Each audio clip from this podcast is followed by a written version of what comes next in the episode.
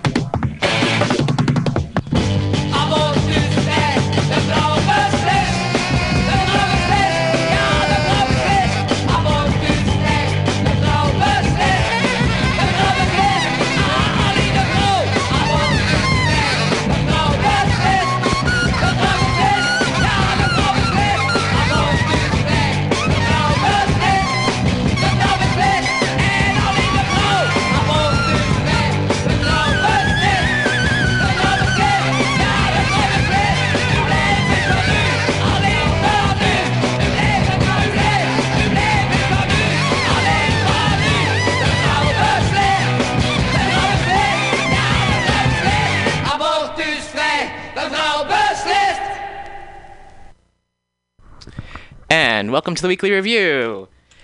Start off with some music from a a, a site that I found recently uh, from Pitchfork, and I thought it'd be great to to share some of these these tunes with folks. And that was a history of anti-fascist punk around the world in nine songs. So we start off with the first two, and we'll hopefully get to uh, all nine of them by the end of the show. So the first one was um, from Johannesburg, South Africa, from 1977, National Wake with International News. And that was followed by one from Belgium, uh, Basta with Abortus Verge de Vru Best List. And my, my Belgian, my Dutch, uh, I think it, I think they speak. I don't know. Um, cool song. It's about abortion rights, so folks can can look that up. I'm joined here by Charlotte Tate. Charlotte, thank you so much for being here. Hi, I'm glad to be here. Yeah, yeah. Um, so yeah, I saw you perform recently at the Brouhaha show in Oakland, and that was awesome. That was an incredible, an incredible show. And for I'm just grateful for everyone who was involved and and shared their voices. Yeah, thank you. It was really great. That was the first time that I had been involved uh, with Brouhaha. And I had known uh, some of the people who put it on, particularly Devi, uh, for a couple of years. Um, so it was really cool to be asked and then also to be part of a workshop, uh, which basically they did because a lot of the performers either were like first or second time uh, mm-hmm. performers, um, including myself. Uh, I've always had joked that I did. St- stand up comedy informally because I'm a professor. Yeah. And I teach mostly statistics, so it's not very exciting unless you can inject some humor into it. And, and even that, I think some people still are just like, it's just tolerable. Um, so I'd been doing that in front of an audience and, you know, and making jokes like that informally, but I hadn't uh, until Brouhaha invited me actually done it formally and in front of a group. And it was really great to do it in front of a group of folks who were mostly uh, queer and trans uh, folks of color um, because that's, there just aren't that many spaces um, sadly, in the Bay Area yeah. uh, for uh, for folks to come together and really uh, get some positive energy uh, from uh, what's happening because as I think you and I and everybody else is listening knows like there's a there's a lot of negativity uh, that's out there both from uh, lots of white folks lots of even other queer folks yep. who are white yeah. um, and a lot yeah. of cis folks toward uh, QTPOC uh, so it's good to actually have a space where we can actually you know feel our power and feel who we are and celebrate that so it was, it was really awesome absolutely and it felt as an audience member too, just to be not triggered or frustrated mm-hmm. by the material that was presented, which is so rare mm-hmm. for I think especially for comedy performances. Yes. And as someone I've kind of been in the comedy world mm-hmm. in and mm-hmm. out throughout the years, and it's just so painful at times mm-hmm. when folks make fun of marginalized, you know, including people who are happen to be in the audience or exactly. their fellow comedians. Right. No, exactly. And and it was an interesting experience because as someone who'd never formally done comedy and to understand how much of comedy, uh, I guess, is and, and can be about connecting with the audience. Mm-hmm. Uh, you know, not I don't condone it obviously, but I understand why some of those problematic comedians exist, and because it's it's a kind of a scary thing to really kind of want something from the audience. And so, you know, I don't think it's you know you need to be a professional behavioral scientist or psychologist to understand that yeah. where some people are going to go is to kind of go lowest common denominator. Yes. Because at least one dumbass in the audience will be like, "Yeah, that's totally cool." Yep. And then that person can be like, oh, "Okay, now I, I got something, and now I can maybe sort of let my anxiety down." And then sadly, that just repeats itself because mm-hmm. then that mm-hmm. person's like, "Oh, well, I can make another totally fucked up joke." And, yep. And whether the, those comedians end up actually believing what they're saying or are just doing it kind of for the effect or to kind of ease tension that they're feeling. neither mm-hmm. one justifies it, but uh, I think that's I could I could see where that would, would come from, and so I'm just glad that there are folks out there like Devi and Luna and Lexi who are you know helping train a generation of uh, comedians to actually realize that that's that's not the only way. Yes, yeah, that comedy can look, and of course it shouldn't look that way at all in the first place. And then but then actually give people skills to uh, to go out there and, and tell their stories and share share their experiences in a way that, as I think they said, and I think you have said in, in different blogs that I've read from you about punching up. Oh yeah, um, yeah, and and really, you know, interrogating the system and and being able to talk about those those things that are negative and problematic, but in a way that doesn't re- recreate trauma and further um, isolate folks from each other. Yeah, yeah, absolutely. And I think that yeah, the more we see people do it, the more just open people can become, and to recognize that everyone has a voice and everyone deserves to be heard. No, exactly, exactly, and yeah, and I was really just happy about being able to um, hear all of the the responses from like people that I knew, people that I knew who actually I didn't know were in the audience because it was such a big audience. Which Yeah, really, yeah, that's great. which was really Yeah, amazing. So, yeah. so I would hear people were like, "Oh, I saw you," and I was like, "Really? I didn't even see. I haven't talked to you in a long time, and I, I didn't see you." So it was really cool that people could be there because Mm-hmm. I think part of what um, a lot of those people were communicating to me was really just how good they felt about seeing that. And, Yeah. and I think that's really one of the great things that we can do, whether it's comedy or you know some other artistic form, is really just remind people of uh, the the the coolness that exists within community and and the fact that people maybe you didn't know ever were interested in comedy Mm-hmm. or you know or some other kind of art are actually out there doing it and just to see part of who you are Yes. you know being represented in in a way that where the stage is uh, being taken by that person in a way that that showcases confidence and power and and really d- doesn't have a lot of what we normally see which is problematic dudes trying to insert themselves into Everywhere, situations, right? yeah.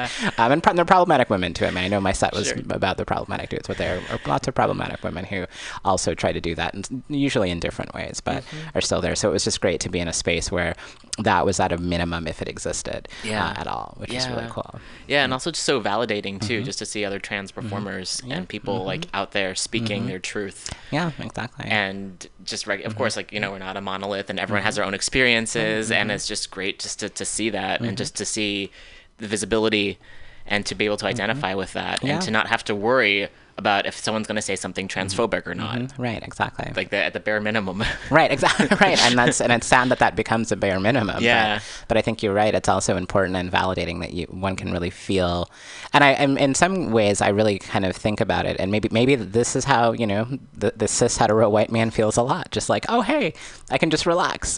Yeah.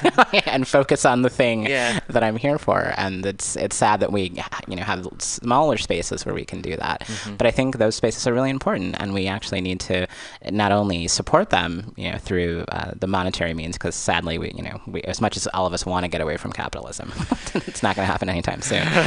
we're trying Yeah. I'm, maybe i'm in denial about that i'm No, like right, yeah. oh, if i just pretend it doesn't exist i can yeah. Uh, But it, you know, but right now at least, like part of it is, is really supporting, you know, through dollars, Mm-hmm. um, and then also that I think will inspire people to try to create those places, you know, maybe ones that don't require dollars. like- Yes. Yeah, and, absolutely. uh, and and and if nothing else, then we end up just being able to, you know. Kind of propagate a, a movement where Mm-hmm. that becomes the norm, and that the the person who is problematic sh- can and should feel like, oh wait a minute, I'm in the minority. Like Yes. no, no one is, is here on my side and I've actually done some something fucked up. I should feel self-conscious. Yes.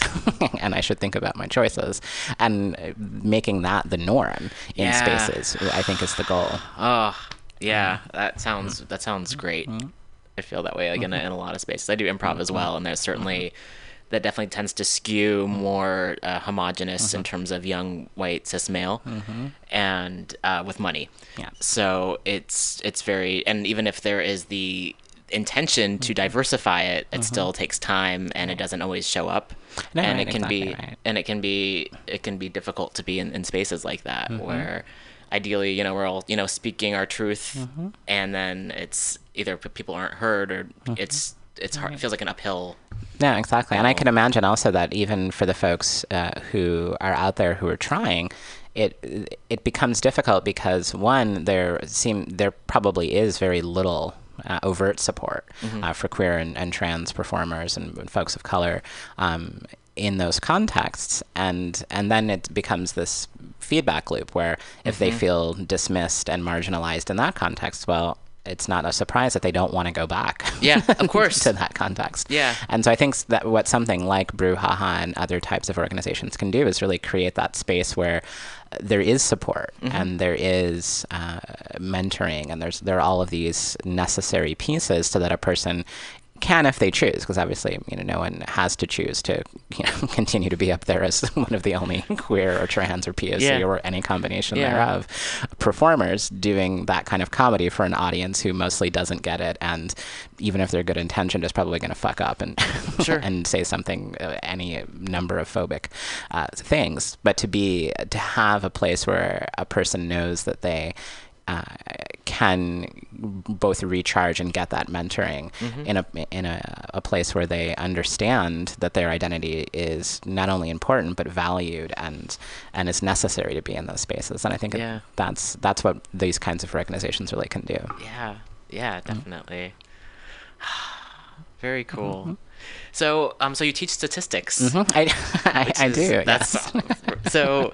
Wow. So I don't know too much about um, mathematics or statistics. Well, I'm interesting enough, I did not until Yeah. um, I started to realize when I was an undergraduate, uh, which was many years ago in Chicago, Oh, okay. um, that in order to do behavioral science uh, research, you, you kind of have to, to know about statistics. Mm-hmm. Okay. Um, and one of the things that was actually um, pretty, I guess, interesting for me part of on the journey, you know, being uh, a woman of color um, and being queer, um, being a trans woman, was uh, thinking about really not necessarily one seeing myself in many re- of those identities represented in the teaching of statistics, uh, but then two having some of the stereotypes that go with that. You know, women aren't good uh, at math. You know, these types of uh, stereotypes that still exist, Yeah. and then also nice coming to the nice realization that there are multiple ways to actually access statistics, um, and the math is a, is one way to do it. Um, but there's even, as I learned later, uh, professionally, there's a division within statistics of the people who do a lot of the mathy statistics part, and then the people who apply it. Uh, and that's mostly what I do as a behavioral scientist, is I apply these statistics. So I don't have to have a, a, a really deep understanding of the underlying math. Over the years, I've gotten that, but I didn't have to in order to to actually use it and understand it. And that was really a great uh, feeling for me because I realized the things that I was good at, like thinking logically, thinking critically, were totally rewarded in the uh, study of statistics, especially for applying it. And as soon as I realized that, I was like, "This is amazing!" Now I like I have a way that I don't whatever you know kind of relationship I had to math, I could just set that aside a- and learn statistics from this other place. And that's also over the years how I've taught it, and a number of women in particular, and a number of folks of color in particular, uh, have really appreciated that because they they can not only see themselves through me as, as being the professor, but also realize that what they thought about statistics in particular uh, wasn't the only way that they could learn it and they could access it. Very cool. Oh, awesome. So you mentioned uh, you studied in Chicago. What? Yeah. Oh, okay, cool. I lived uh, outside of there for a while when I was a Okay. kid. Yeah, I was I was born uh, and raised there, and so um, I went to Loyola Chicago. Oh, yeah. um, as my undergraduate. Yeah, and Oh. back at the turn of the century, which is a true statement. I graduated in '99. Okay. oh, right on. Yeah, I lived there when I was a kid in the 1980s. Mm-hmm. So in the western suburbs. Okay. So, yeah. yeah, mine was the south uh, eastern suburbs, close to Indiana. okay. Okay. Cool. Excellent. Wow, so what brought you out Uh-huh. to the Bay Area? Well, what brought me out to the Bay Area was that I uh, had always really wanted to get a job here, um, and I actually had the opportunity. Um, so in 2008, technically, San Francisco State University uh, had a job opening, and I had been w- looking at that job opening for a couple years. And it was always like, you know, something that you do plus something that you don't do, and then it was just something that you do, and I was like, really, that's it. And so, so I just applied, and uh, and I ended up getting the job, which was really amazing. And so I've been here since 2009. Oh, cool. Yeah. Congratulations. It's I feel like it, to be able to stay in the city is mm-hmm. especially in the last few cuz I was born in the I was born in Oakland and lived in the mm-hmm. East Bay for a bit and then moved and then mm-hmm. moved back. And then anyway I've been back and forth a, a number of times in my life. And so it's interesting to come back and to see the changes that have happened in the area over the years. Yeah, and I actually um, met uh, a really a good friend uh, in 2004 um, in Oregon, which is where I actually went to grad school. Um, and so she and I took a road trip down uh, to San Francisco back then, and she lived here um, and everything. And, it, and it was just amazing. It was like I thought it was just like you know amazing like utopia Yeah. for especially for queer women. Yeah. Um, and like being in the mission at that time. and just, Oh, like, yeah. I've heard so many. I mean, I remember coming back and like even going to the Lexington. This is maybe back in 2008, so not that long ago. But still, even then, I felt there's a there's a difference than there Yeah. is now. Exactly, and I've noticed, and so I have that picture of San Francisco, at least you know in snapshots, Yeah. from about 2004 to 2009, because I was going, as you can imagine, I was like coming here for Pride like every year, for like 2005, six, all, Yeah, all the way. yeah. Um, and then when I moved here, there was still part of that, but I started to see the change. And now that it's been, you know, seven years or so, I've actually seen lots of really big changes. Um, and a lot of them, of course, are, are really saddening changes because there's just, you know, it's it's much whiter, it's it's much more tech bros, it's much more bullshit, quite frankly. Yeah. Um, and people getting priced out, and uh, and all of the gentrification that's happening in all of the different parts of the city, and you know, and all, we, I think we all know how bad that is. And then in addition, because I play in a punk band, I, you know, trying to get all ages venues like Oh, now yeah. is virtually impossible in San Francisco. Which you know, li- listening to bands from San Francisco, you know, back in the '90s, like you know, Jawbreaker, I was just like, I, I want to live that kind of lifestyle and play the places that Jawbreaker played. Yeah. Um, and a lot of them are gone now, so, know, sadly. I hadn't thought about that. Mm-hmm. Wow. Yeah. So yeah. So uh, so a lot of how where my band has played, um, kind of in the recent past, has been Mm-hmm. at bars or in you know in San Jose at, at all ages spaces or in Oakland Yeah. at all ages spaces because they just don't exist anymore in San Francisco. Oh.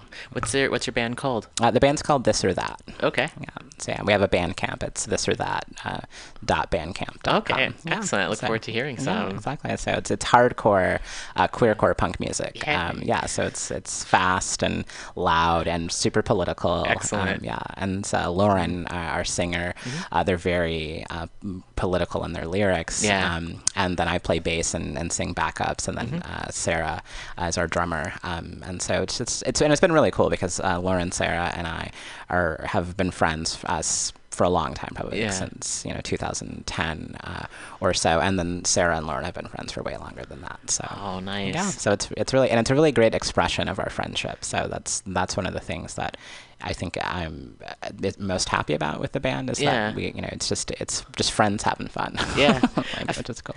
I feel like I can tell that, like with Mm-hmm. musicians or actors or people who are performing together, you can tell when folks trust each other when they're having a good time. Yeah, exactly. Yeah. Yeah. Oh, nice. Mm-hmm. Oh, cool. That's very cool. Yeah. Yeah, I was thinking about how just I'm always in awe of musicians Mm-hmm. and how it's first of all it's universal, where there's like the, music part of it, and then also being able to communicate things that might not one might not be able to communicate in other ways, Mm-hmm. and also just have an audience there is so is so great.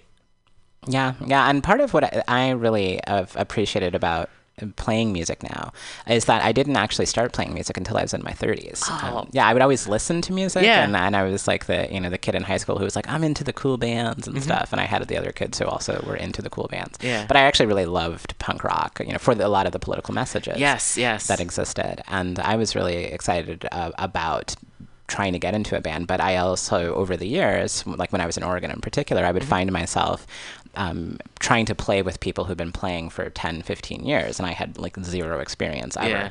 Uh, so it was really cool when I met uh, Lauren and Sarah, and we just talked about like, why don't we just start a band? And we all realized we were in the same boat, as it were, where Yeah. we actually had never formally played music. So it was also a really cool learning experience together to actually learn how to play music, how to compose songs, uh, all those cool things, and to do it w- in a way that it was new to all of us and that we could co-create it Yeah. versus having it be more directive where mm-hmm. someone's like okay like you know I've I've I am where you I've been where you were and now I'm past that. So here's how you play this play these notes in this way or here's how you mm-hmm. structure a song.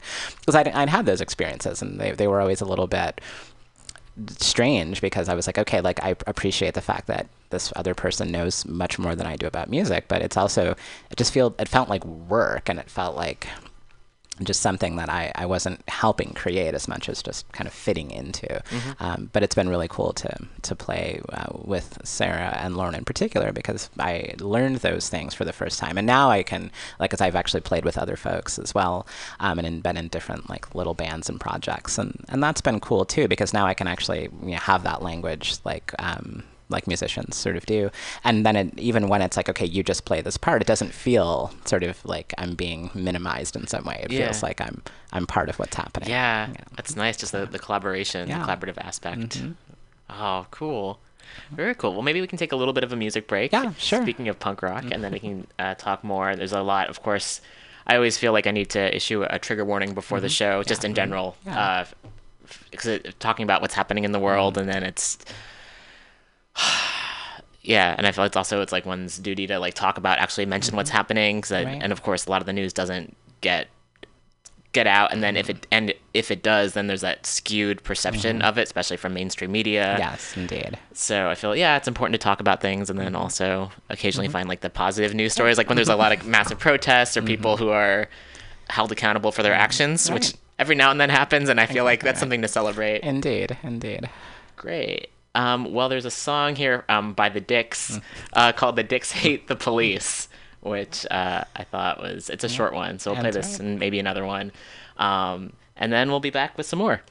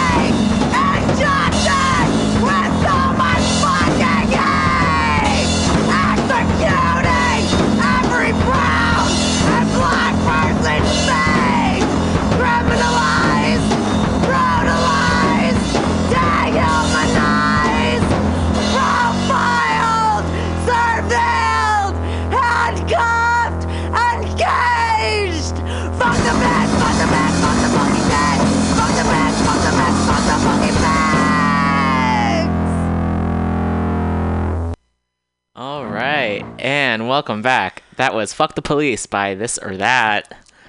That was great. Yeah, thank you. Thank Wow. you. It's, it's one of our favorite songs to Yeah. play uh, live. And I, we usually open the show with it to really show people what they're in for. Excellent. Yeah, for sure. Well, I look forward to playing some more songs. And folks can find these at uh, thisorthat.bandcamp.com.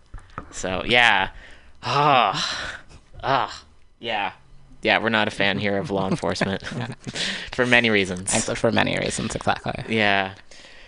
Ah, so yeah, this week's been pretty tumultuous, but that's uh-huh. every. I oftentimes open up the show saying, "Oh, this week," uh-huh.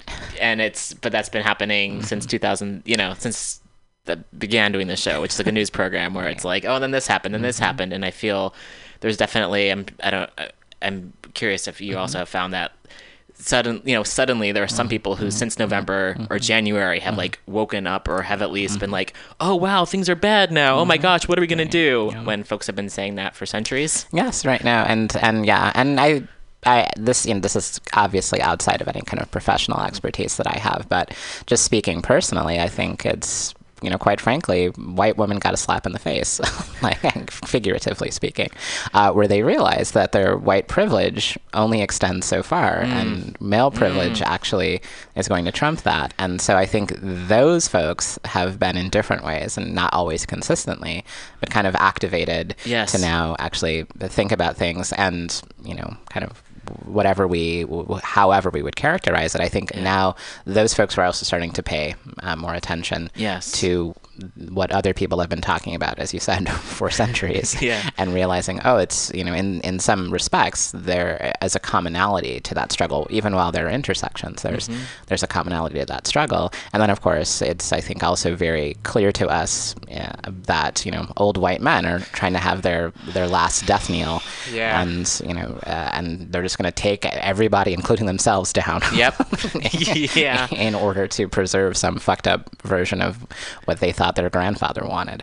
Uh, Yeah. so, so I think that's that's part of it, and then I think also, quite frankly, the and it's heartening to me, you know, being almost forty, uh, to see like the younger generation. I think who've only, in some respects, kind of really known. Uh, what they had probably at least thought about was like, a, oh, it, it's a relatively open, equal world out there, and Yeah. you know, and you know, we we have a president, you know, at least when Obama, that like, you know, is the, our first, you know, president who isn't white, mm-hmm. and so that's amazing. And then I think a lot of them have uh, experienced the, the the cliched pendulum swinging the other way. Yes. Um, and and seeing that now, and then starting to be able to connect those dots that it wasn't just this. Oh, it happened in the election. Yeah. There there has been an undercurrent for you know hundreds of years. Yeah, that yeah. brings us to this point.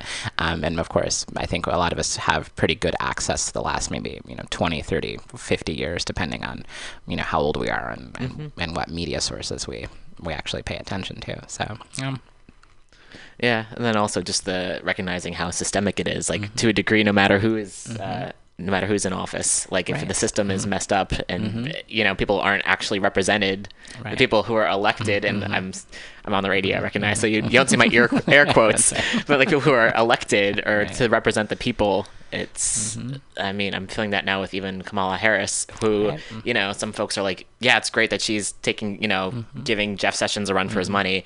And then I've also heard from the trans community that she has not been great to the trans community in the past and has, there's been, in terms of like with prison, like, you know, not being great with folks who are incarcerated. exactly right. So it's like, okay, yes, here are some people who are, you know, but then it's like, if you're against Jeff Sessions, you know, it's like, it's like a low bar to set. No, exactly right, and I think, and I hope that that that people start to really understand that. Eh, And see it more clearly. And and if I, I don't have a blog, but if I did, I was just thinking about this in a different context. But I think that the, a blog entry that I would have is all of your heroes are problematic. Yes.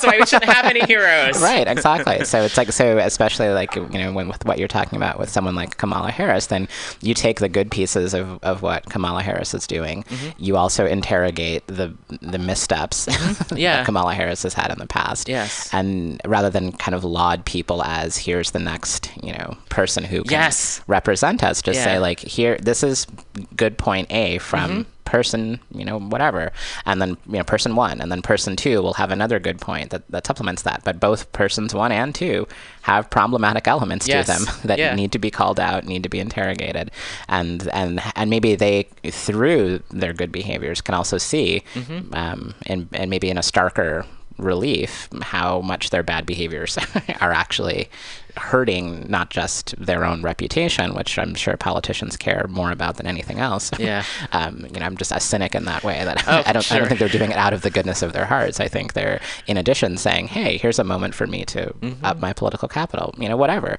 Like then then make it such that all of these different kinds of rights are part of a political capital. Yeah. and so that way, if nothing else, we just get them to pay attention to uh, lots of uh, folks who are marginalized um, and try to pull us all up Yes. with them and, and show uh, that to their constituents. And you know, and if and if we are cynical and say they're just doing it for political capital, well, you know, I, at some point it doesn't really matter what their motivation is, so long as the behavior happens and it gets done. Sure. then, you know, they can they can pretend they were for, Yeah. for rights the whole time. I don't fucking care. Yeah. like, but but as long as we actually get the rights, and I think you're exactly correct with like hitting on Jeff Sessions as a low bar because of course like a giant bigot who just now happens to be the, the Attorney General of the United States. Well, oh like Yeah. that's of course everyone should be against that. Right, right. like, and you shouldn't get rewarded. Yes. for calling out that kind of obscene bigotry. Yes. uh, and that should just be normal behavior for everyone who cares about a society. yeah yeah yeah so and i think there's something similar with um there was something on nbc was not that i have much faith at all in the broadcast whatever but there was something about alex jones having a show and then i think jp mm-hmm. morgan chase pulled mm-hmm. out.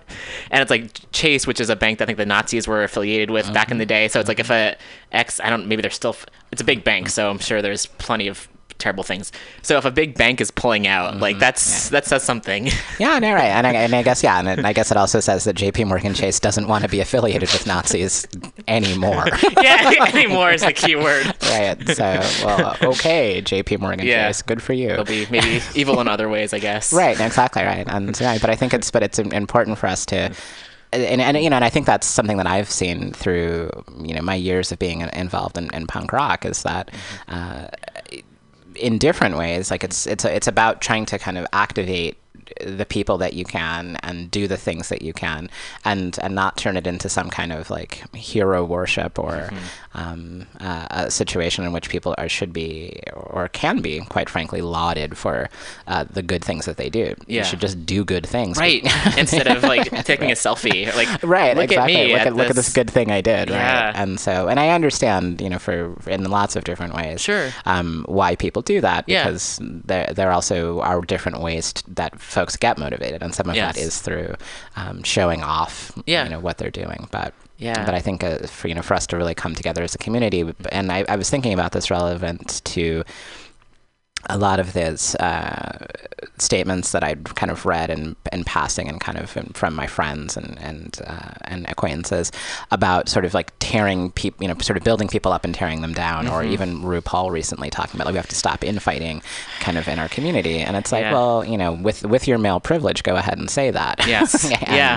and that also allows then statements to be made by him and others about how drag queens, you know, can speak for um, lots of trans folks, and of course Mm-hmm. they can't. Um, the, you know, at least the, the, the cis ones can't. And he's a you know he's a cis man, so he needs to be held accountable for what he says and his drag performance and and however political and satirical that is. And I think you know overall drag can have those great properties to it, but it doesn't give you a pass. Yeah. like if you're saying fucked up shit about trans people, you need to get called out about it. Absolutely. Mm-hmm. period. And that's not infighting. That's holding someone to account. Yes. Uh, for their behavior. And so he can do lots of good things in the world, and I'm sure he does. and he can also do fucked up things. Mm-hmm. Yeah. And both are possible in the same person. Yeah, just as we all, you know, it's like right. uh, constantly making mistakes. Mm-hmm. I'm constantly like learning every day something new.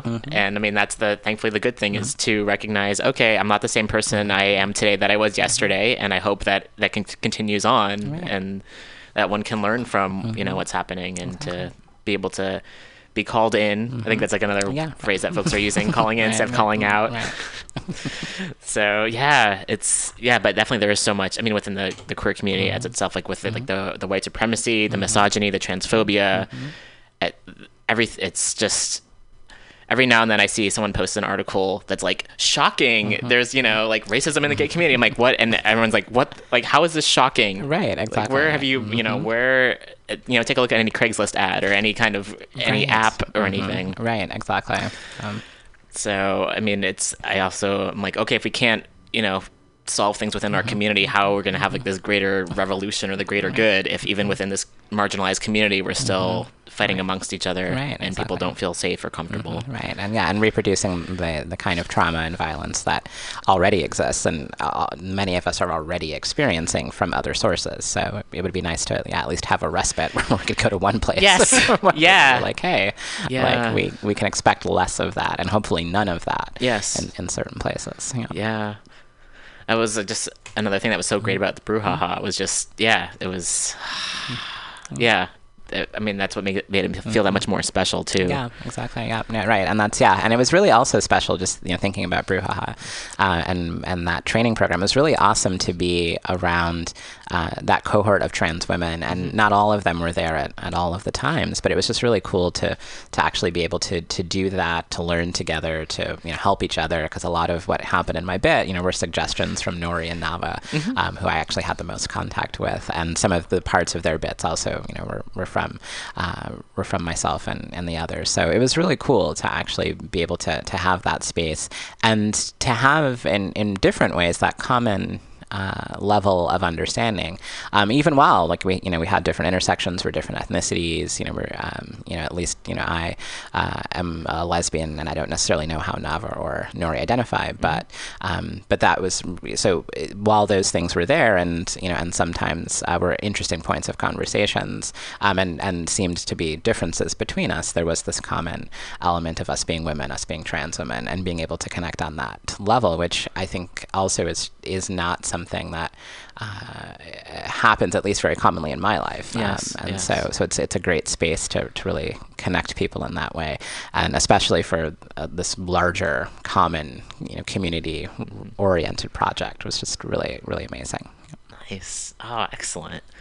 Ah, makes me feel so happy. Uh, yeah, you know, people are out yeah. there doing good, and Yeah. that's, and that's all we can do, I think. And, and in, in these you know these ways, they don't have to be these giant acts of you know of greatness or, or even goodness. And I think I mean Mm-hmm. Yeah. Brouhaha definitely has been part of the community for a long time and can really uh, bring a lot of people together. Mm-hmm. And then I think it's also the case that one should try to find their you know their own personal brouhahas. Yes. you know, and um, and and folks in their community who they can feel those connections with, and, Yeah. and really you know value and cherish those because uh, at the end of the day, I I personally think it's a lot of these small acts of you know of validation Mm-hmm. and resistance that are the ones that really show up uh, and sustain people. Yes. Um, and the big punctuated pieces are, are great, but Mm-hmm. um, but that's but they those take a lot of time and, and energy to to put together. Yeah.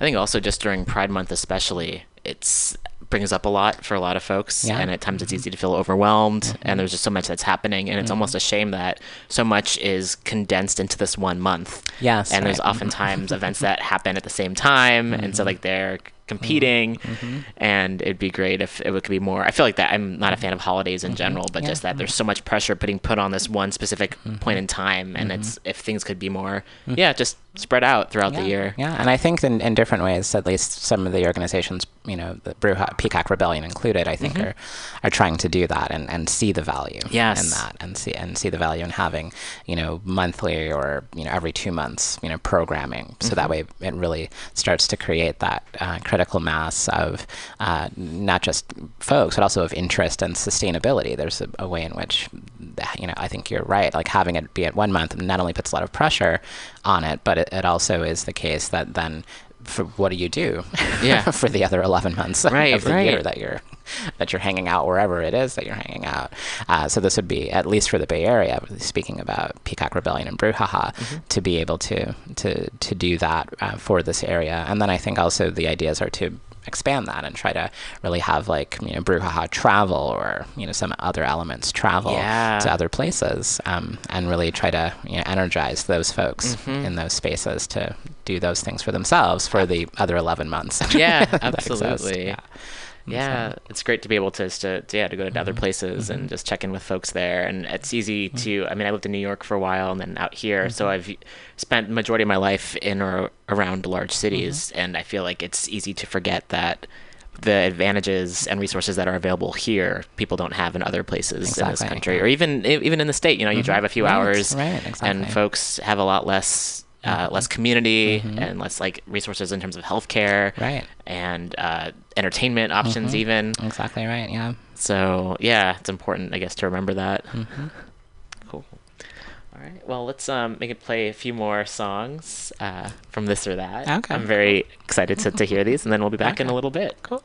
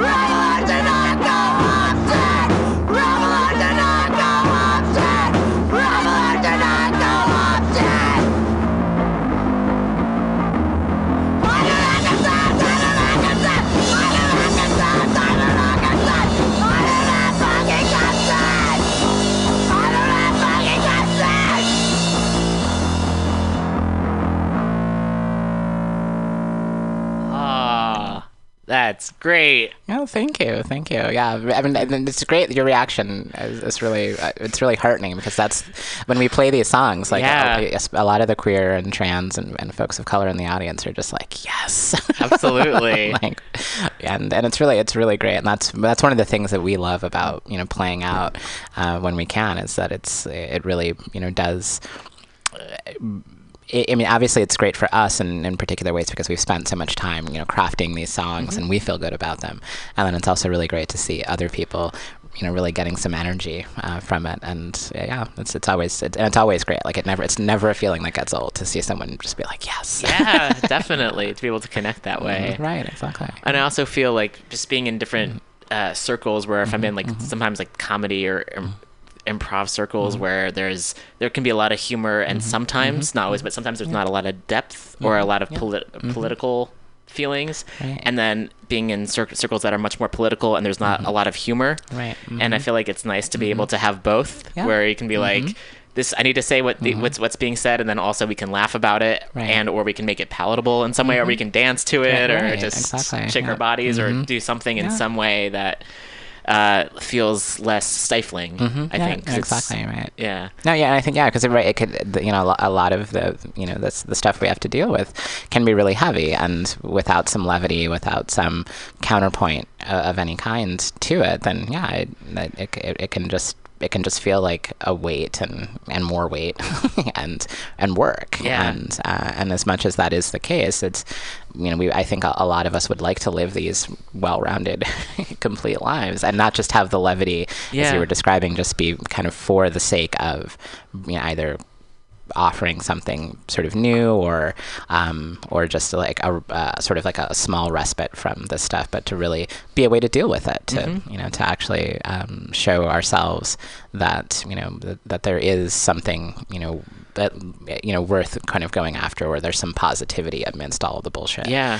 because I'm I'm not you know cynical enough to think that uh, what can and should happen is you know is that we should all just be like oh yay everything's everything's fine it's because it's Yeah. not and and at the same time I, I think there there are ways to acknowledge that that's the case and then also find some positivity um, in you know in, in one's own life and and different um, spaces uh, in one's life to to really say you know but there's there's something that I can I can do Mm-hmm. on a personal level, and that's including just you know listening to, to songs that make me feel better. Yeah. Like, let's say you know creating art that makes you know even just me feel better because you know part of what can be cool about that is that when you share it, there maybe is at least one other person who finds that really really empowering and, and really energizing. Yeah, definitely.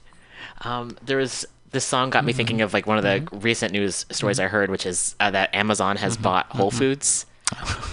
I, I haven't heard that. Yeah. I'm, I'm, I am in no way surprised. Yeah, it's like oh, it's, you know when one evil corporation buys another, and it's like this can't be good. Like there's no way that this is going to be helpful for the greater good.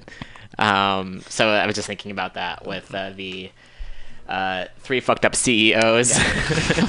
no, and, yeah, right. So you're exactly wanting right. to cross them out. I like that idea. Yeah, yeah exactly right. Because yeah, now now you can, I guess, what you can get your overpriced papaya through Amazon Prime, Yeah. delivered to your door.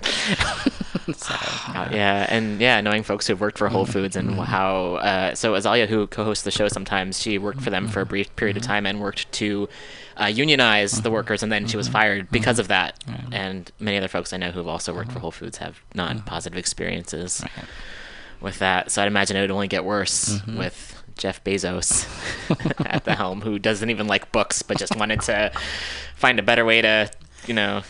Com- I don't know if commodify is the correct word, but right, uh, yeah, no, but I think it's a, it's an apt word. yeah, just ugh.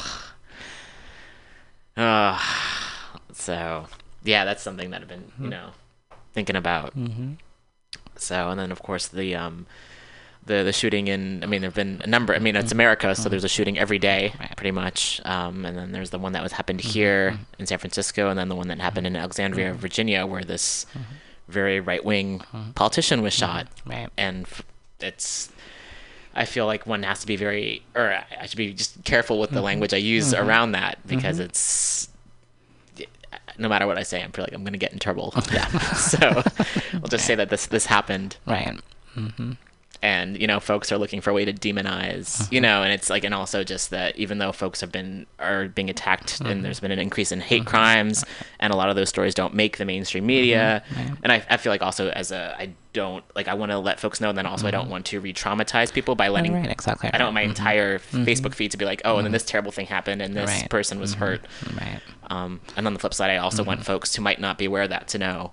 Yeah, right. And I think, yeah, and it's, and and I I think you uh, touched upon it earlier as well that there's a way in which we no longer really have uh, journalism that we can trust. It's it's all being run by the interest of the advertisers, um, and and also I think what you see with you know Fox spews. I won't even call them news. They're Yeah. they're just a spewing Yeah. organization, and they cater. They cater to a particular kind of person. Yes. So so part of you know what can and I think a lot of us maybe feel is on us is to remind the folks you know especially like on Facebook or in different kinds of social media who might only be exposed to Fox views or mostly um, to remind them that the world exists uh, outside of that very warped way of presenting information. Yeah. Um, and and you're right. Then, but it, we run the risk of just piling on different kinds of, of traumas to folks that we you know that we care about. Um, and, and in trying to uh, to educate other folks who we you know, probably you know, I also care about Yeah. as well um, and and we don't really have a, a media anymore I think that that can actually do that and, and maybe we never did and, and maybe you know I just don't know enough about the, the 70s and 80s you know because I was I was young. I was alive then, but I was Yeah, still very young. Uh, so I, I don't know if it technically was any better, but Mm-hmm. the feeling that I have is that at least there were some journalistic integrity principles that seemed to reign in a way that they just don't Mm-hmm. Yeah. anymore. And um, and so we, we we really don't, I think, have news as such. We just have a series of uh, advertiser sort of approved clickbaits Mm-hmm. um, from different sources, and and it becomes difficult then to actually really understand anything well from those kinds of sources. Yeah.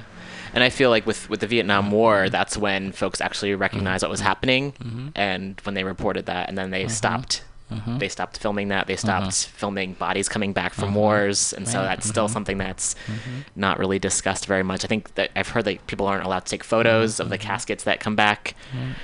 Uh, so it's this idea that oh, if it's out of sight, out of mind, and similar to mass incarceration, where there's millions of people who are it's just Right, yeah. It- this idea that oh if we don't know about it then mm-hmm. somehow it's not a problem. Right, right, and yeah, and sadly, then it feeds into that perception that mm-hmm. well, if it were a problem, I would have known about it. Yeah. Um, and I guess that's that's not necessarily a bad thought to have, but then one has to realize the larger context, which is mm-hmm. people are hiding things from you, Yes, on purpose, intentionally, yeah. like and and so that you think it's not a problem when it really is, right? yeah and then also of course then it comes and you know about things and it's like oh i feel sometimes feel mm-hmm. feeling paralyzed in terms of mm-hmm. oh there's so many things that are wrong. And also mm-hmm. that it's systemic and it's happened since before any of us got here. So then how do we how do we change things? How do we create a new way of being Right, while taking it down and just changing things? Right. Yeah. And and and and I've I've often felt that way just personally that the the enormity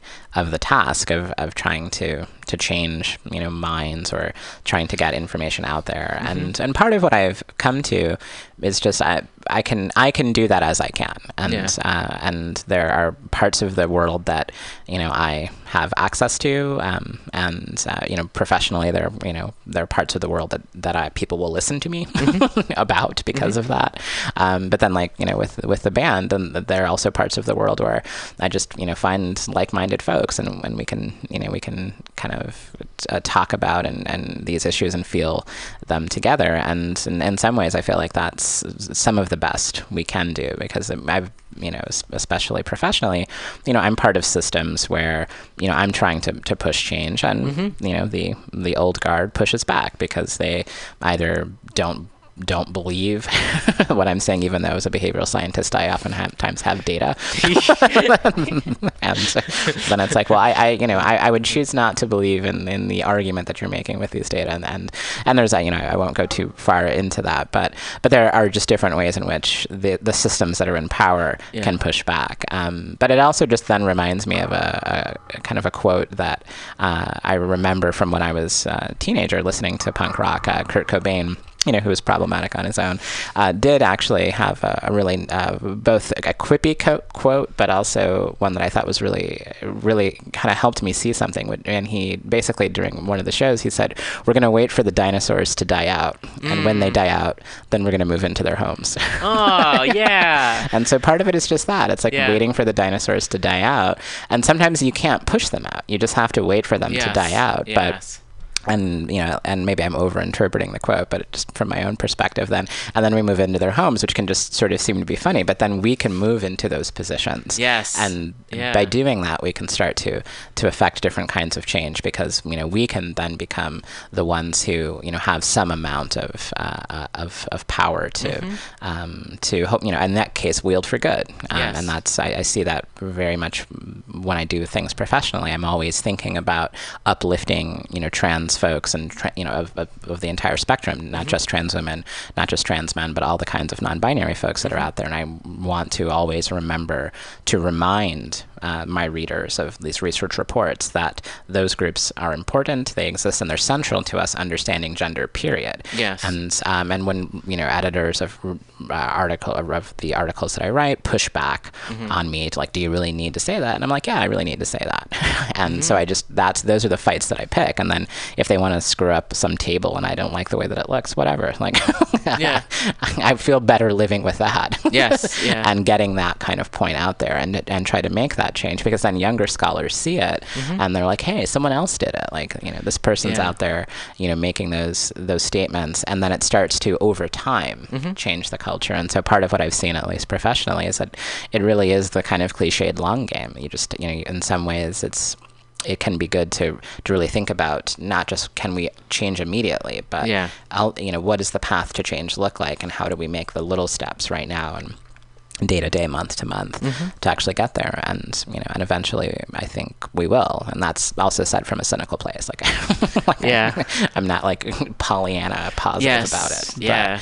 but I think that that might be one of the more effective ways to make change, and also I think one of the more sustainable ways, even just personally, because um, part of what you described is kind of the per, you know feeling sometimes paralyzed by um, the the enormity of the task. If it can be broken into smaller bits, then you know, in, in even kind of day-to-day bits, then there is something that maybe kind of helps with that kind of, you know, figurative paralysis, where you feel like you can make a, at least one step. Yes. Um, and and if you can make one step, then you can make another, and then over time, you know, you're walking, and and and in that way, um, there it you, one starts to see that the the, the task is big, but but there are, are steps that can be taken. Yeah. you know, to get to that to that big goal. Yeah, that's a that's a great way of putting it, and that's also just reassuring to hear it too, because I feel like there's also that burnout that I think a lot of folks experience, where you know you do a lot, and then all of a mm-hmm. sudden one doesn't have the energy to even take care of oneself, Right. And it's yeah, it's to recognize also like mm-hmm. what's the point really if mm-hmm. we're doing all this and mm-hmm. then we're not even enjoying ourselves the rest of the time, or you know what are we really fighting for? Right. No, exactly. But I think you're right about that. That you know, and whether people you know like or don't like the the self care, or kind of think it's you know. just a, a new cliche or whatever. I think Yeah. it's you know whatever that idea, whatever one wants to call it, that idea I think is really important of of being able to because it's, it's got to be that if, if one wants to to, to change things and, and create any amount of revolution, Mm-hmm. then one has to also be in a place where there's energy Yes, from yeah. the self to do that. Yeah. Because you're right. And I think in, in, in, in different ways, I think, uh, and ironically, maybe the the stories that we get told about, you know, revolutionaries, you know, kind of so called by, who- you know, by whomever, um, oftentimes we only talk about like, and then they just, you know, kind of rushed and burnt themselves out and like, Mm-hmm. you know, went at this for years. And it's like, but they also, that probably wasn't exactly what they did. Yes. Like ultimately, that's a that's an arc of a story that we can tell. but- Yes. But we should also tell the story about how, how do they do things day to day? Mm-hmm. Like how did they actually, you know, wake up in the morning and and continue that? Yes. and and I think if people heard more of those stories, then they could understand more practically Mm-hmm. how to how to sustain themselves. Yeah, as well as like just looking Mm-hmm. into the what the communities do and what it's done as a uh, collaboratively Mm-hmm. instead of because I feel like in school there was this oh this one person did this this one person did that and it's like Mm-hmm. Wait a second this, these things were organized Exactly right. by lots Mm-hmm. of people and I think history or there's like that that trope of oh this one Mm-hmm. person did it because it makes people feel like oh I'll let someone else do it someone else can come along and do it instead of Mm-hmm. Right. actually recognizing what goes into organizing Yeah, and I think um, it's also probably as well just a a consequence of how Western colonial kind of history stylizes itself, Yeah. which is to, to really just make it a, a palatable story. So, Mm-hmm. you know, what's a, a fairly easy story to understand? Well, one person did all of these things in a sequence. yeah like, Yep. and that's it. Versus actually, you know, because it's a highly we're a highly individualistic culture, so that also is something that we can access. Oh, yeah. Versus being able to say like, oh hey, folks, you know, one person was a part of an organization Yes, of folks. yes, yeah. had all these resources distributed in this way, because of course that's also gonna, if that story were told, which uh, you know is, is I I think probably the majority story in the sense Mm-hmm. that it's true most of the time, uh, then you know how does that match up with you know the the the, the meteoric rise of CEO, you know number whatever.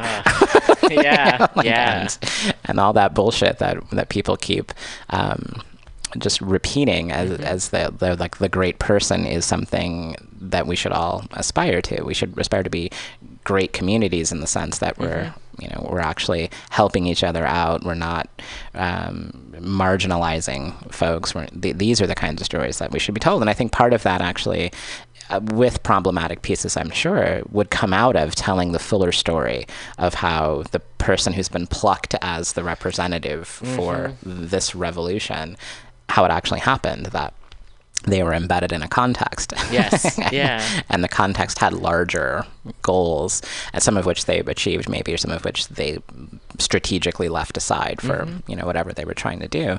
But to tell that more nuanced story, I think would also help you know folks who really are wanting to make change because they start to realize it's not all on me. It's, Yes. you know, it's it's it's uh, finding a, uh, you know finding a group of people who are, are like-minded, um, and then doing some kind of organizing within that.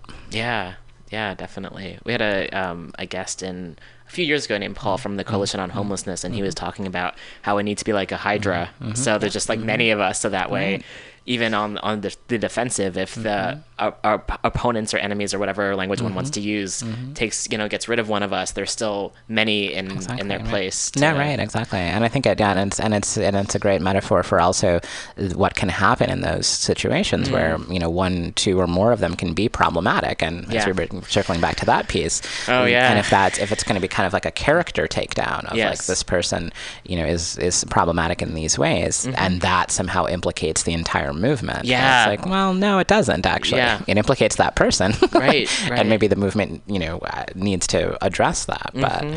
uh, but it doesn't disqualify the movement just because one of the the folks is problematic. Yeah, yeah. It's like everyone's problematic in their own way. so- exactly right. yeah, definitely.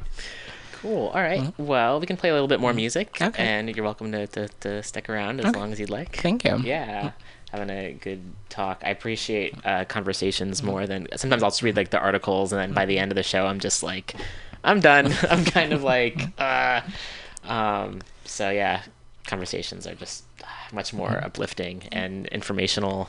Yeah. So cool. So we'll be playing some more from this or that. Again, folks can check out this or that.bandcamp.com. So we're gonna play a song called Insomnia. I can definitely relate to this.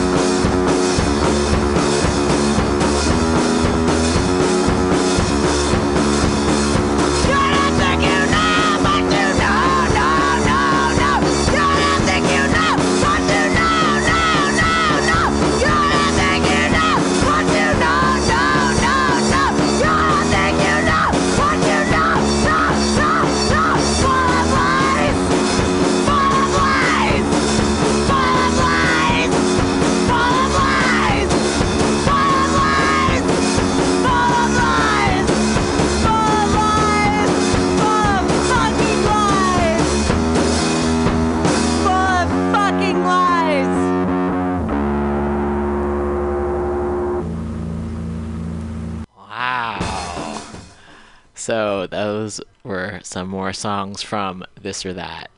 Wow, those are great. Thank you. Yeah, and some of those bring me back, like to me- and kind of take me down memory lane or whatever that cliche is.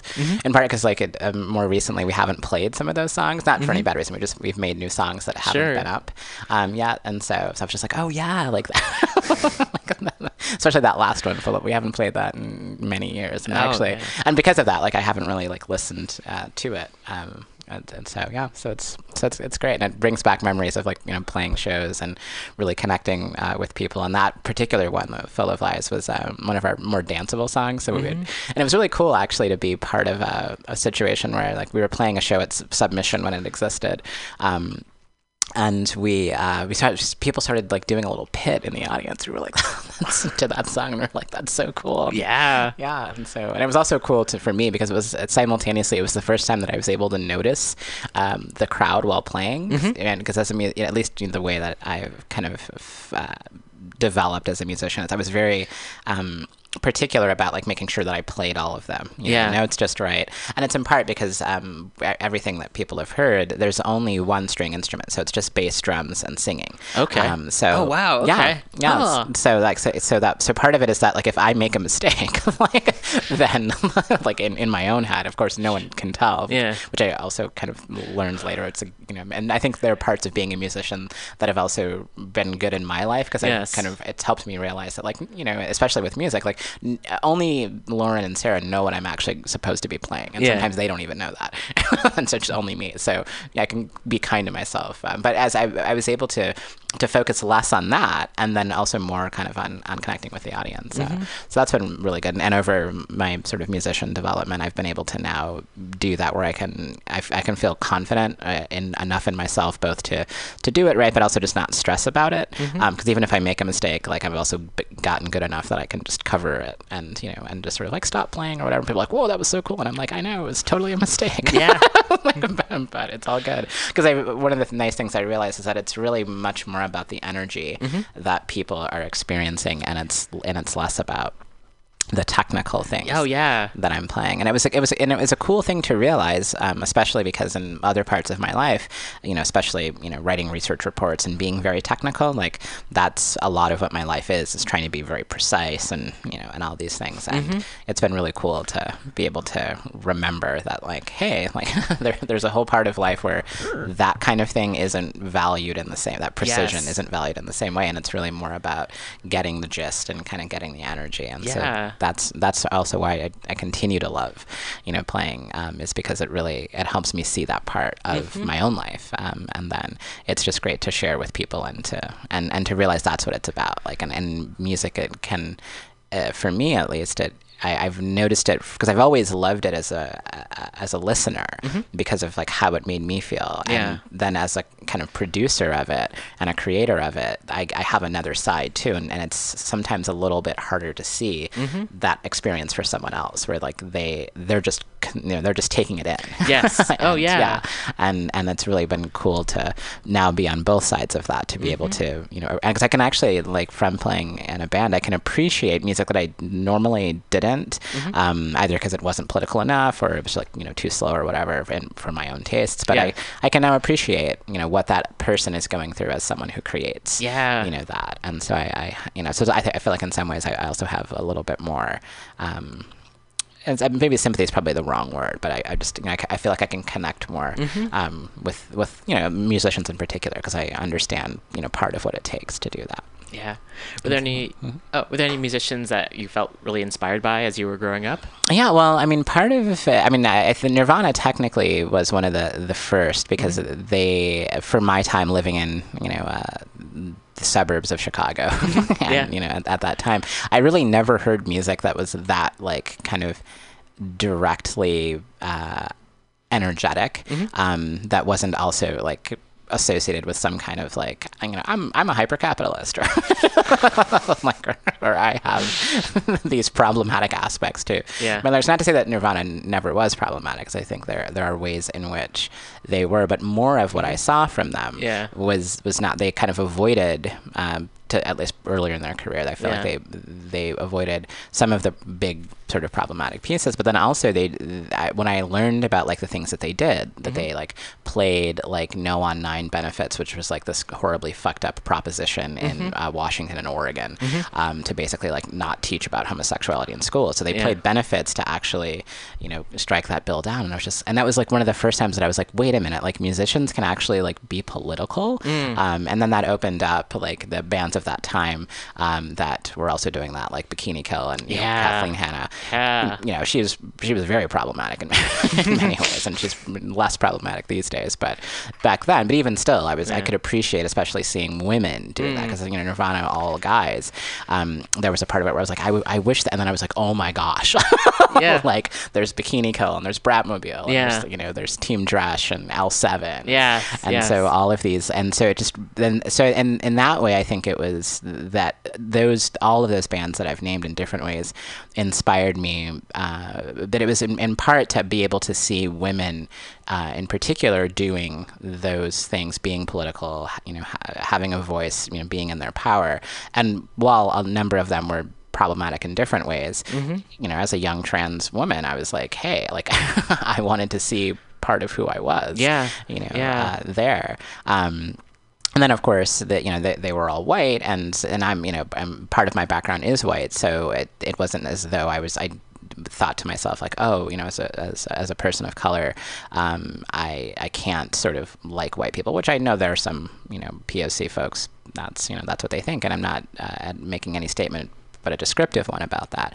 But for me, you know, I could also see part of myself, you know, in, in those folks, but I was also really desirous of seeing other folks of color. And then, of course, you know, I, I then get introduced to uh, bands like Los Crudos and, you know, Yeah. through listening to, Yeah. to these bands and then even Bad Brains. Yeah, as much yeah. as, as problematic as they have become and still are in some ways, like, Uh-huh. but at least like seeing, you know, like brown, black and brown folks, you know, who are, were also part of my identities, like out there doing those things and being political and, you know, and again, sometimes being problematic, but, but for the most part, you know, at least in some of their early stuff for Bad Brains in particular, just being able to be like, yes, like, and then also to realize, you know, the, the, the thing that I was uh, very uh, encouraging to me is that like Bad Brains really starts that hardcore punk movement and like bands like Minor Threat and others are like credit Bad Brains for being like they showed us like what this genre was about. And so just to to recognize that that's like wow like and, and see that and see how again like there are problematic elements which I'll never deny but to, but punk had always been a place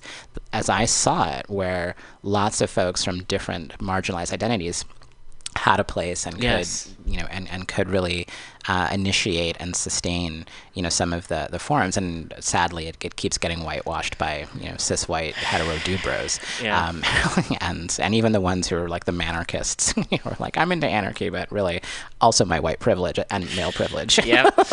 so they exist too. Um, and and sometimes they're the ones who end up you know either con- controlling the conversation or at least overly contributing to it. Um, and I and Limp Wrist had actually played um, here a couple years ago and Martine who's you know was the, is the lead singer of Limp Wrist and was also in Los Crudos who really talked about um, you know not allowing that to happen and, and basically and it was really cool because he was talking they played on the night of uh, I think it, I think it was the night of Trans March it might have been and they realized that they they really needed to honor a lot of the trans folks who had been part of both you know the original Pride as a riot Yeah. Yep. and also to talk about how don't ever let you know people pinkwash uh, punk in this way or just you know the queer movement to say that trans folks were never a part of it and it was Mm-hmm. Yeah, really just yeah. powerful to to hear you know someone say that out loud and really mean it Mm-hmm. simultaneously because I think these days um, you know I don't know how you feel about it but I think there's a lot of um, pandering that a lot of cis folks do to trans folks to be like oh no no no we're going to include you and they, they never really Mm-hmm. do and or um, uh, other folks think they can get away with you know with being but like oh well you know I'm you know I, either I'm queer and therefore it's okay that I have cis men playing trans women but I'm queer Yeah. you know uh, Yeah. and so it's okay uh, or they uh, you know they they end up basically being like oh like we'll just make like no gender's like just a hodgepodge and and doesn't really mean anything Yeah. and it's like no you don't really get to say that from that that Mm-hmm. position so so it's just really cool to be able to and even to this day be reminded uh, of uh, that kind of inspiration which I found in punk so I've always had this really great relationship on that level with punk of understanding kind of what it can be Mm-hmm. Yeah. and what it can stand for, even if it doesn't always in every Yeah. particular instance. Um, and really now being a part of it uh, in the Bay Area, at least, to kind of remind people this is what it can and should be about. Mm-hmm. Um, so, yeah. Yeah, yeah, you brought up a lot of great points Mm-hmm. there, and it's just interesting to think about too. Like I also, um, yeah, I grew up in the well 80s and 90s, Mm-hmm. and so I think I'm a few years younger than you, and so I remember like with grunge Mm-hmm. and back in, I remember even like the liner notes in in, in Incesticide where Mm-hmm. you know. Kurt was like, if you're, you know, if you're a homophobe or a racist or a misogynist, don't buy our records. Mm-hmm. Exactly, And- right. And, and- don't come to our shows, Right. right? Yeah. Those were written in. Yes, Exactly, right. Mm-hmm. and even in Pearl Jam, and I'm sure we can also, yeah, uh, Yeah. Mm-hmm. I know the word problematics come up a lot. I think with a lot of these folks certainly, but in uh, Vitalogy, there was like a Mm-hmm. there was a letter written to President Clinton. right. Not not really a fan of any presidents. Anyway, but like it was just pretty much about abortion rights, for Mm-hmm. Right, instance, exactly. Mm-hmm. and you know, folks using.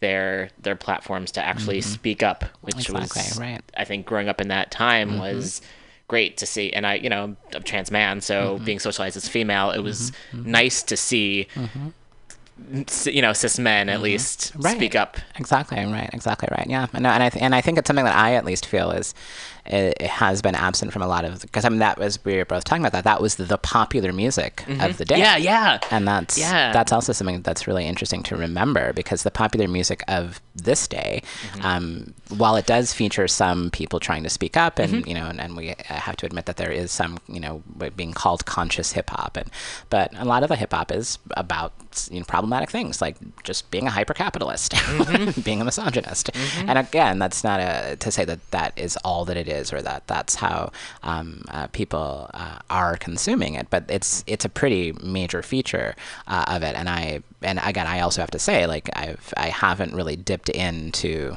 kind of and, and not even just but then done more than dipped and actually like paid attention Mm-hmm. to what's happening with hip hop to see like where are those other messages and voices Yeah. um, but it just it, it does appear to me that you know at, at least for a short time that there was a way in which the popular music also really did push the envelope in a way that I I Yes. don't know that the popular music is now but maybe it's pushing it for different you know for different ends and I, I, I have to be able to admit that that maybe you know Beyonce really is doing something Yeah. for you know for for different aspects of intersectional feminism that Yes. I that's just harder for me to see um, for different reasons and in part just because I don't listen to Beyonce as much but also in part because maybe you know not being a young woman now Yes, yeah. it's it's harder for me to to really access that so I always have to remember for myself that you know part of because I think I, I I also don't want to be like that crotchety old woman who's like back in my day we like had the real stuff Yeah. like, of course we didn't like we had problematic stuff that Yes, was sometimes yeah. interesting Yeah, and that's yeah. presumably what's happening here too and it's just harder for me to access that but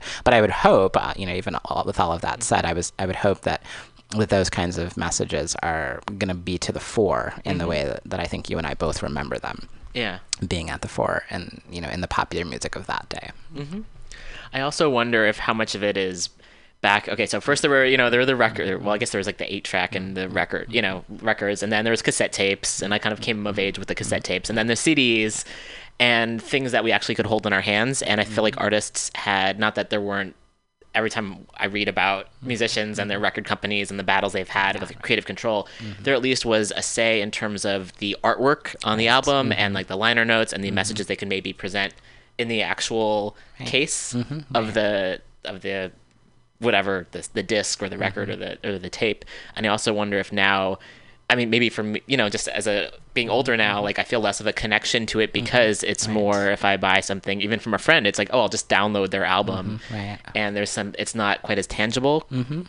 And so I also wonder if that's maybe creating more of a distance, yeah. And if maybe artists have maybe less say or less uh, visual or there's like less text perhaps in what they put out. Yeah, but I think it could also be that, uh, for at least from what I have seen from different, because I, I still, you know, being a professor, like I still kind of uh, can overhear what the the young folks of today are. Yeah. Yeah, are tell us what they're about. saying. Yeah, right. And but part of it is that um, the social media presence, I think, is Oh, yeah. is actually I guess can be, and it probably is for some folks, but Oh, probably yeah. Mm-hmm. can be leveraged in that way because it's it's it's a kind of like to kind of use the you know the college professory sort of like it's the visual text. Okay, know, there we go. yeah, that's like- yeah, that's the word I was looking yeah, for. right. Yeah. But it's like so now, like you know, what people are doing while promoting their album, Mm-hmm. like you know, and whatever it looks like to maybe folks who aren't as familiar with it. I see. That I think might be the kind of the medium for us. It was like reading and having physical objects and looking at how the physical objects were Yeah. were curated, and now it's the the. Uh, who you are as an artist can be curated in you know your Twitter account, and, Yeah. you know your you know Vevo or whatever yeah. it is. And even though those are of course ultimately controlled by, by corporate interests, I think it's parallel Mm-hmm. because ultimately Atlantic Records or Geffen, you know, we're still fighting with their artists about well, we're not going to sell enough tapes Yeah. if you write homophobes don't come to our show. Yeah, yeah. in your liner notes. Yeah. and I'm sure like bands had to be like, well, that's too fucking bad. Yeah, yeah. like this is who we are. Yeah. So maybe now you can actually just say that, and then you know Atlantic Records still gets mad at you, but Mm-hmm. Yeah. it was a tweet rather than Right, that's- rather than liner notes. great yeah. point. And I would hope that that's you know that's what people are doing, Yeah. and um and and you know and maybe they can use it in that way, and especially for you know any young artists listening, I think that's that's a you know a way for them to to also think about it, like because part of what we did um in this band, you know, showing up with Mm-hmm. with this or that, and like twenty.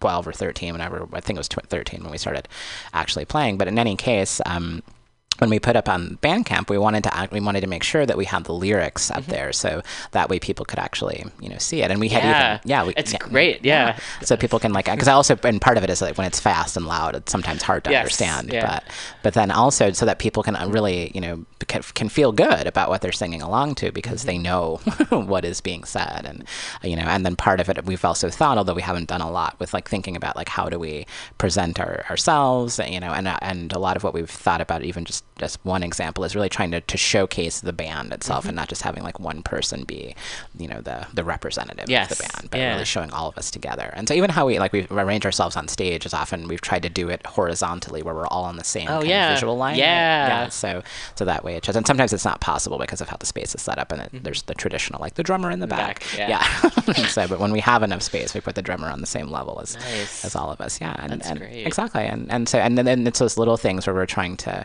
you know to show what's there and I also when I, even when I think about it like playing those shows I always try to wear um, shirts that are of female led or all female bands Mm-hmm. um, and whether they're you know hardcore bands or not that's you know that's what I'm doing to, as a way to also show to the audience and promote in the same way that I I learned about you know bands that way like I learned about you know bands by you know eh, when it was Nirvana like Kurt Cobain wearing shirts Yes, yeah. you know, of bands or Dave Grohl or Yeah. um, wearing shirts of bands and I was like oh I should check that band yeah, like, like the Raincoats, for instance, I had never heard of. until- Exactly right, and so so seeing those shirts and, and having them you know talk about that in, in interviews. So you know to the extent that I can, and, Mm-hmm. and, and when it's relevant, to the extent that I think that the band can, we always try to promote folks that we know, you know, who we also are, know are doing good things for trans POC Mm-hmm. women. So Yeah.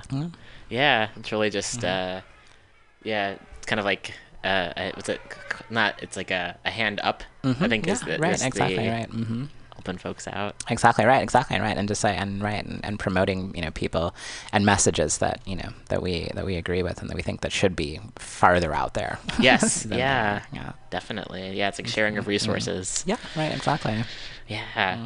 Um, so this is kind of like mm-hmm. besides the point. Which one news story that came out recently that's positive? I guess can be if we're if for folks who believe in working within the system. Uh, Serbia has gotten its first female and gay prime minister.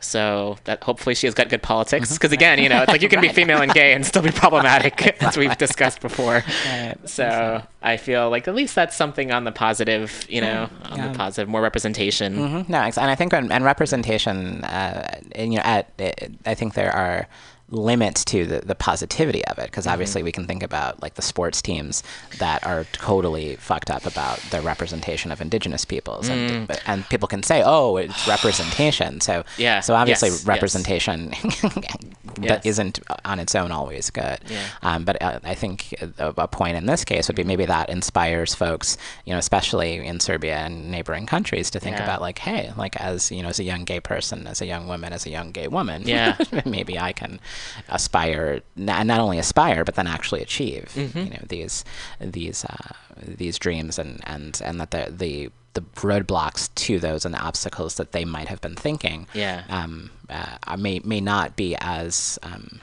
intractable or kind of as you know as unmovable as Mm-hmm. they may have thought. Yeah, yeah. I think yeah, it's also just as a young person, things have changed a lot.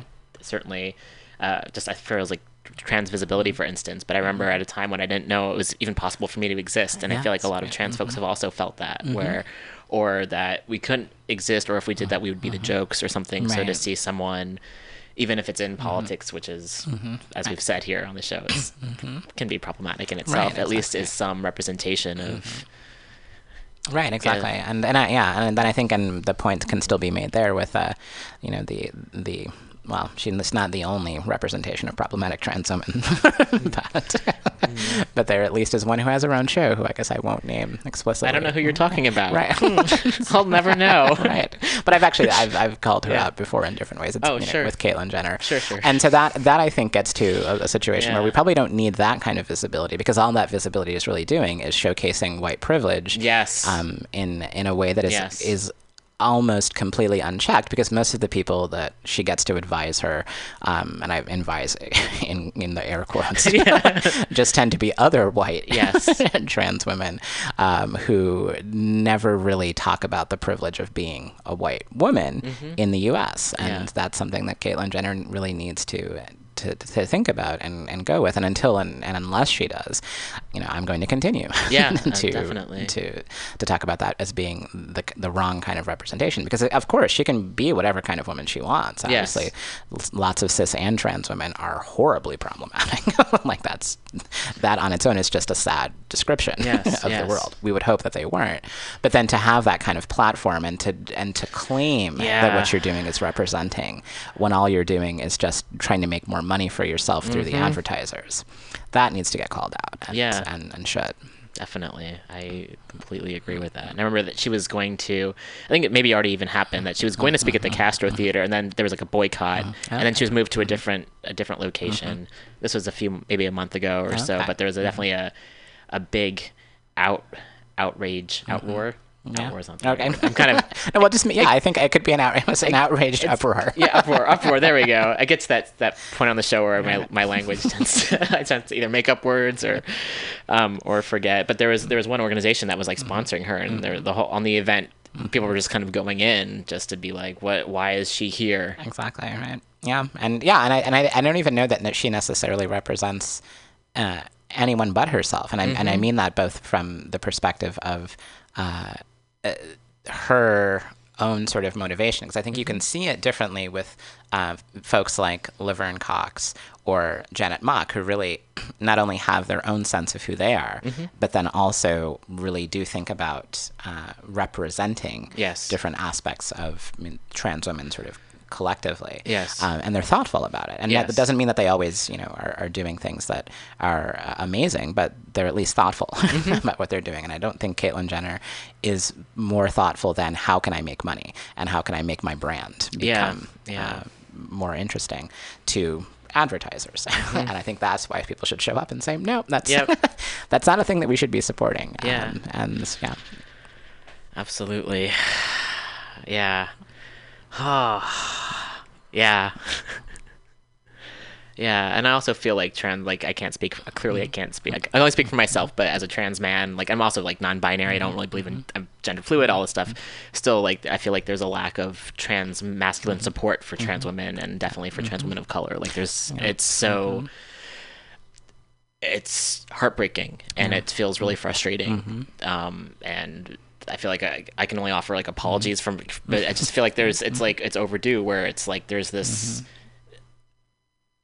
I don't even have the, the language for it, mm-hmm. but there's this like deep sense of anger and mm-hmm. frustration, especially knowing what folks go through and then reading the constant news articles and, and seeing that and then recognizing, okay, yes, we're trans. And then also our experiences are so different in a lot of ways. No, right, and yeah, and and I think that part of that is is also, and, and I would also, I think I would probably have to to suggest that um, the in different ways they're overall, I think obviously individuals are different, but potentially overall, there's just a, a lack of mutual support. And I think Yeah. you're, you're exactly right. Structurally, obviously, um, the women are going to experience more marginalization overall and, and on average um, as compared to men cis or trans Yeah. um, so so part of it is really thinking about you know having trans men you know do some of the work that they need to Yeah. um, but it's also I think then, then the case that there's a there's different kinds of uh,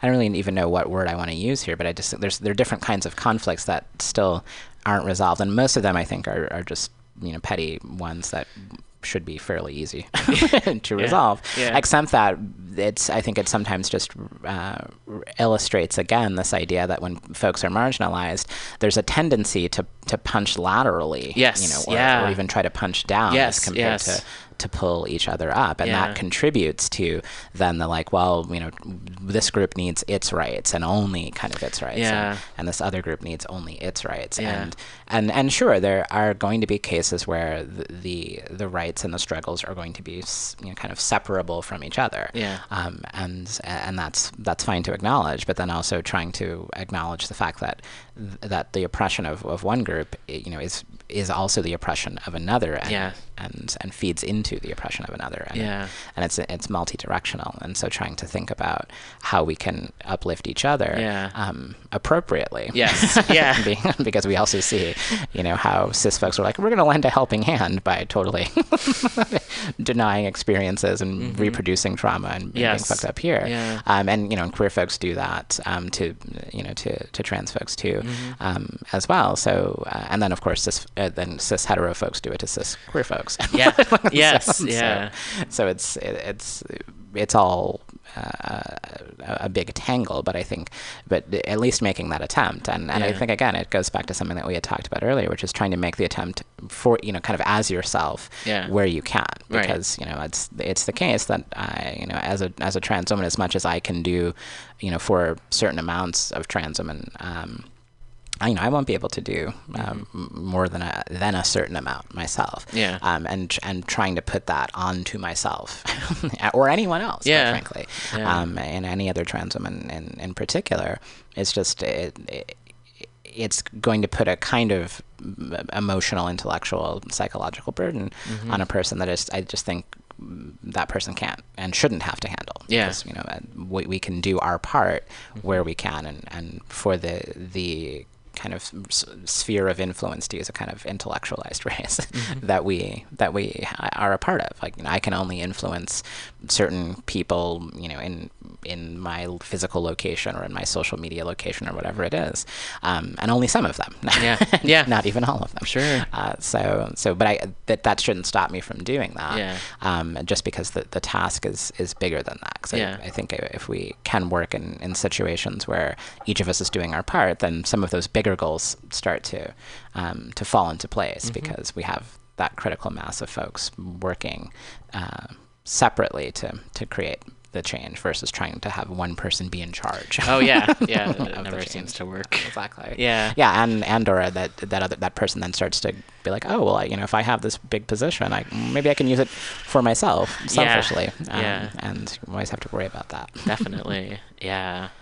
Yeah. I just yeah, I always feel I don't know, I feel more comfortable around mm-hmm. trans folks. Like it's just something where um, I find every now and then uh, mm-hmm. when I'm in a situation, whether it's I don't go to support groups much anymore, but like starting out and like to the connections I made or when I talk to someone, there's like this kind of instant connection in a way, and it's uh, something I think for folks who haven't experienced it, it's hard to it's hard to explain to folks. Yeah, and, and I would, and, and I, th- I think you're right. And then I've also found too that the intersections, are, you know, are uh, are power, powerful for me at least, and and part of it is that like uh, it sometimes is difficult being. Uh, a trans woman who's a butch lesbian, uh, because often the trans woman who uh, either identifies heterosexual or kind of uh, who are who are at least kind of leaning that way and, Yeah. they're maybe if they don't use that particular label then it sometimes becomes a little awkward because and also quite frankly because of how the trans narrative for trans women Mm. um, has looked um, and and continues to look which is this kind of like blend in Mm-hmm. you know with cis hetero women right and and and I totally am fine with someone if that's like who you are. Oh, you're yeah, a hetero woman then yeah.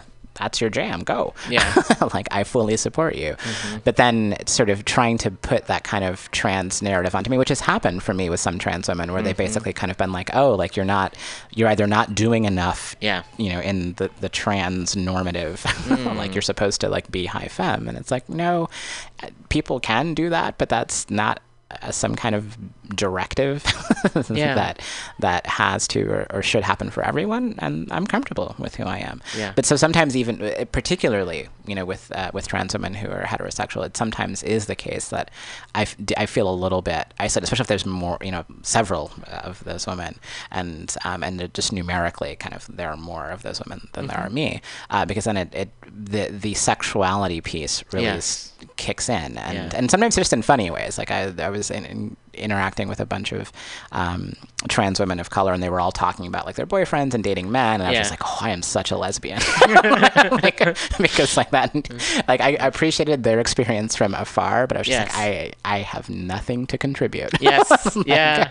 and so it, so I think it's always important to remember that. And so in some ways, um, for myself at least, you know, whether they're cis uh, or trans, like interacting with lesbians oftentimes, and again, there's lots of problematic lesbians, no doubt. Yeah. But, Yeah. but but Yes. finding the subset, you Yeah. know, who are who are not problematic or at least aren't so problematic, Mm-hmm. that's also where I, I feel that kind of comfort too. And so it's Mm-hmm. it's interesting to notice that because I, I feel like in some ways one would expect me to say like, oh, I, I always feel you know sort of better Mm-hmm. or more comfortable around trans women, and it's like mm, not always because because those intersections of identity um, actually do do matter to you know to both of our lives in, in the case of me interacting with someone else. Yeah, yeah, I totally hear that. Yeah, it makes a lot of sense. So yeah, I'm thinking of yeah, it's I feel like when it first from like the on the masculine side, mm-hmm. you know, there was definitely a lot of oh now I'm viewed as masculine, so mm-hmm. now I can get away with X, Y, and Z, mm-hmm. even if that's just oh I can walk down the street without being catcalled, which is something that everyone should be able to. like maybe one day we can live in that kind of world. Um, it's like kind of bare minimum. But there certainly is this idea of oh, what do I need to to fit in or to be accepted? And then of course with also with sexuality, you know, if you're for the trans men who are attracted to men, you know, what is that like? And there's also the homophobia within the trans community. right. Um, I think. I, I would I want to say there's like less now than there mm-hmm. there was before mm-hmm. maybe because there's more visibility mm-hmm. and more openness. Right. um, but the, yeah there definitely is that oh maybe people don't want others to quote unquote look bad or to make folks uh, this idea of um, assimilation. And i understand it sometimes in terms of safety's sake and then also there's a real uh, it can be really detrimental where people aren't allowed to be who they are. Right, exactly, and right, and that where right it starts to become like a, a patrolling of that, and, and becomes this normative way. Because I think there's there we're at a point now where we actually can uh, and should you know talk about like sort of the, you know is there this monolithic trans narrative? Yeah. and and, and should there be? And as you can imagine, I don't think there should be, but Yeah, but yeah. but people are at least now at a point where it's it is something that they're willing to kind of talk about and so i think it's we're going to get to a point where we really need to start interrogating Mm-hmm. you know for trans men um, for trans women and also for non-binary folks And i think yes. we don't talk enough about non-binary folks and of Yes. course that that is you know our fault uh, collectively and we should be promoting uh, those conversations but even non-binary folks are going to also have to uh, talk start talking about kind of is there some implicit kind of or tacit normative model of like you you can't be non-binary unless and of course we should really head that off before it gets to that point but uh, I, you know as, as a cynic I imagine that is going to be a conversation that we run into in the future and so it's just keeping people aware that all of these experiences are going to look very different um, and and we don't have to fall into these normative traps because I mean cis normativity is not working for cis folks heteronormativity is not working for heterosexual folks. No it's not. So why do we think that normativity will be better just because we're Yeah. just because we're trans? It won't. Um, and so the plurality of our existences is something that we should really uh, honor in, in as active a way as we can, even if we don't necessarily, you know, understand kind of what someone uh, what someone's path looks like relative to ours. Uh, you know, I think probably good advice is just to be like, hey, they're they're doing something cool for, they're, that's it. They're doing something cool. Like Yeah. you may not understand it, but there's lots of things in the world that you probably don't understand that are cool. Like, and I know that happens for me. Like people love certain things. Where I'm just like, I, all right, cool. yeah, whatever makes you happy. Right, exactly. Yeah. But I, but just because I can't understand it doesn't mean that it, it is it somehow is not cool or, or someone shouldn't find it interesting. People Mm-hmm. Should, and, and I should just check myself. Yeah. in that way. So Cool. Well, we're uh, yeah coming to the end. Thank you Mm-hmm. So much for Yeah. being here. It was great talking with you. yeah, you. no, yeah, and the time just flew by. That was that Yeah. was really good. Yeah. yeah. Is there anything uh, um, else you'd like to promote? Or Yeah. Any upcoming shows? Um. Yeah. Uh, yeah. Not that I know of. Um. I think I'm just gonna try to hang out and you know just be with friends and enjoy Pride. Yeah. Um. In different ways. Uh. So yeah. Oh, excellent. Yeah. Cool. Well, thanks again for being here. Yeah. Thank you for having me. Yeah, and again, folks can find uh, this or that if you if you go to thisorthat.bandcamp.com. I'll do a few brief plugs before we end the show. I'll be doing a show at uh, Man Haters in Oakland this coming Thursday, the 22nd. Lots of folks will be performing. It's at 7 p.m. There's a, a Facebook invite. I'll be uh, promoting it also on the Weekly Review webpage, which folks can find at facebook.com slash weekly rev also we're doing a fundraiser for the this radio show folks can chip in if you would like and that's at patreon.com slash weekly rev and that's w-e-e-k-l-y-r-e-v um, shout out to folks who have been sponsoring the show uh, michael bookert kim jake janice kristen thank you very much I hope i'm not leaving anyone out um, thank you very much for supporting Blythe. Thank you. Yeah, lots of good folks. So, again, uh, through word of mouth, that's how people hear about us. So please do spread the word. Coming up next at 2 p.m. will be Global Val with Women's Magazine, followed by the Common Thread Collective, and we'll uh, we'll round out the show with some more of the songs that we were playing before. It'll take just just a moment to get there. Thanks again, everyone, for listening. Also, we're raising money here at Mutiny Radio. So, folks, go to mutinyradio.fm and look for the donate button. Uh, you can donate to help keep the station alive. We have open shows here. So, if you're interested in having a show here at Mutiny Radio, please contact Pam at Pam Sedai, and that's P A M S E D A I at hotmail.com. We have a lot of Saturday night shows available, so you can rent, you can have your own show here.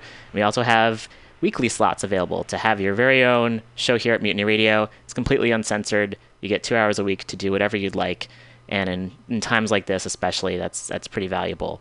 So again, thanks everyone for listening. Thanks Charlotte for being here, and we'll we'll close out the show with a few more of these uh, songs from Pitchfork, of good old anti-fascist punk songs, and starting off with uh, the Rondos with "Which Side Will You Be On."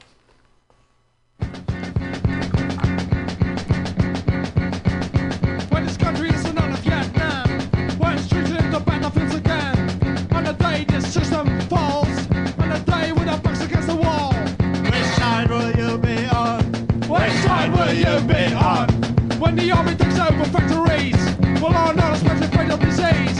When they protect property with guns, when they set in remote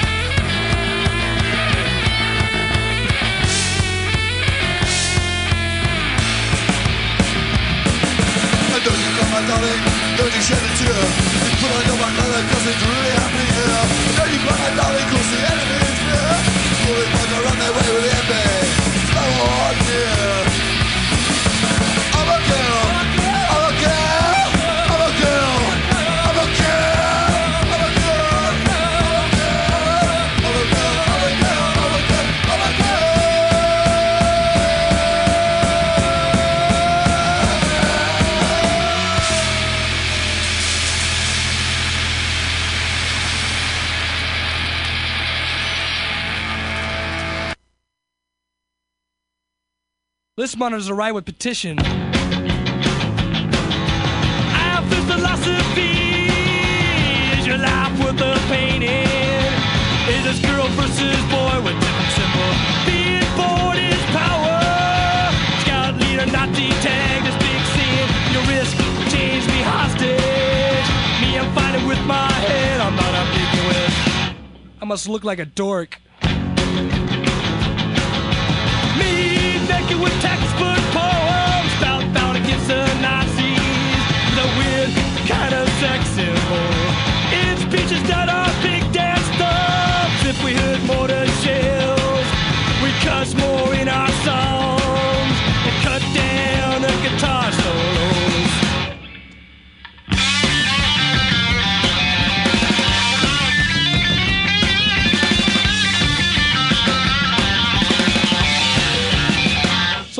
big crux.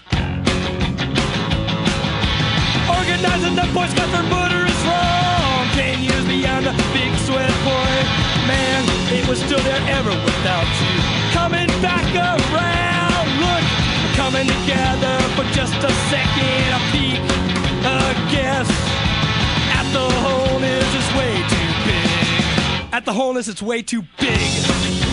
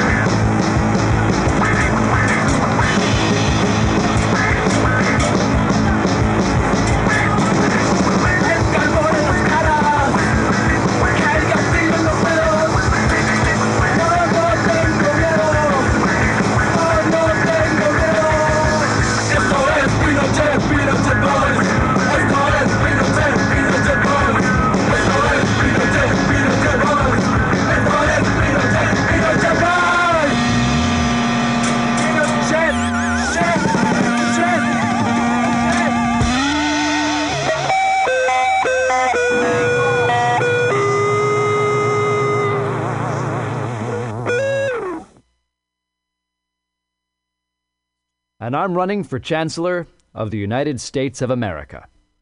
For too long, we have gone without a chancellor who is willing to take bold leaps of faith and logic to create new possibilities for our great, big, fat nation. As your chancellor, I will balance the budget on the head of a pin, give entertaining speeches, have scandalous affairs, write strongly worded letters to unpopular foreign leaders, good on camera, end all hunger, crime, abuse, war, disease, disasters, sadness, depression, oppression, repression, suppression, transgression, obsession, expression, impression, regression, and digression.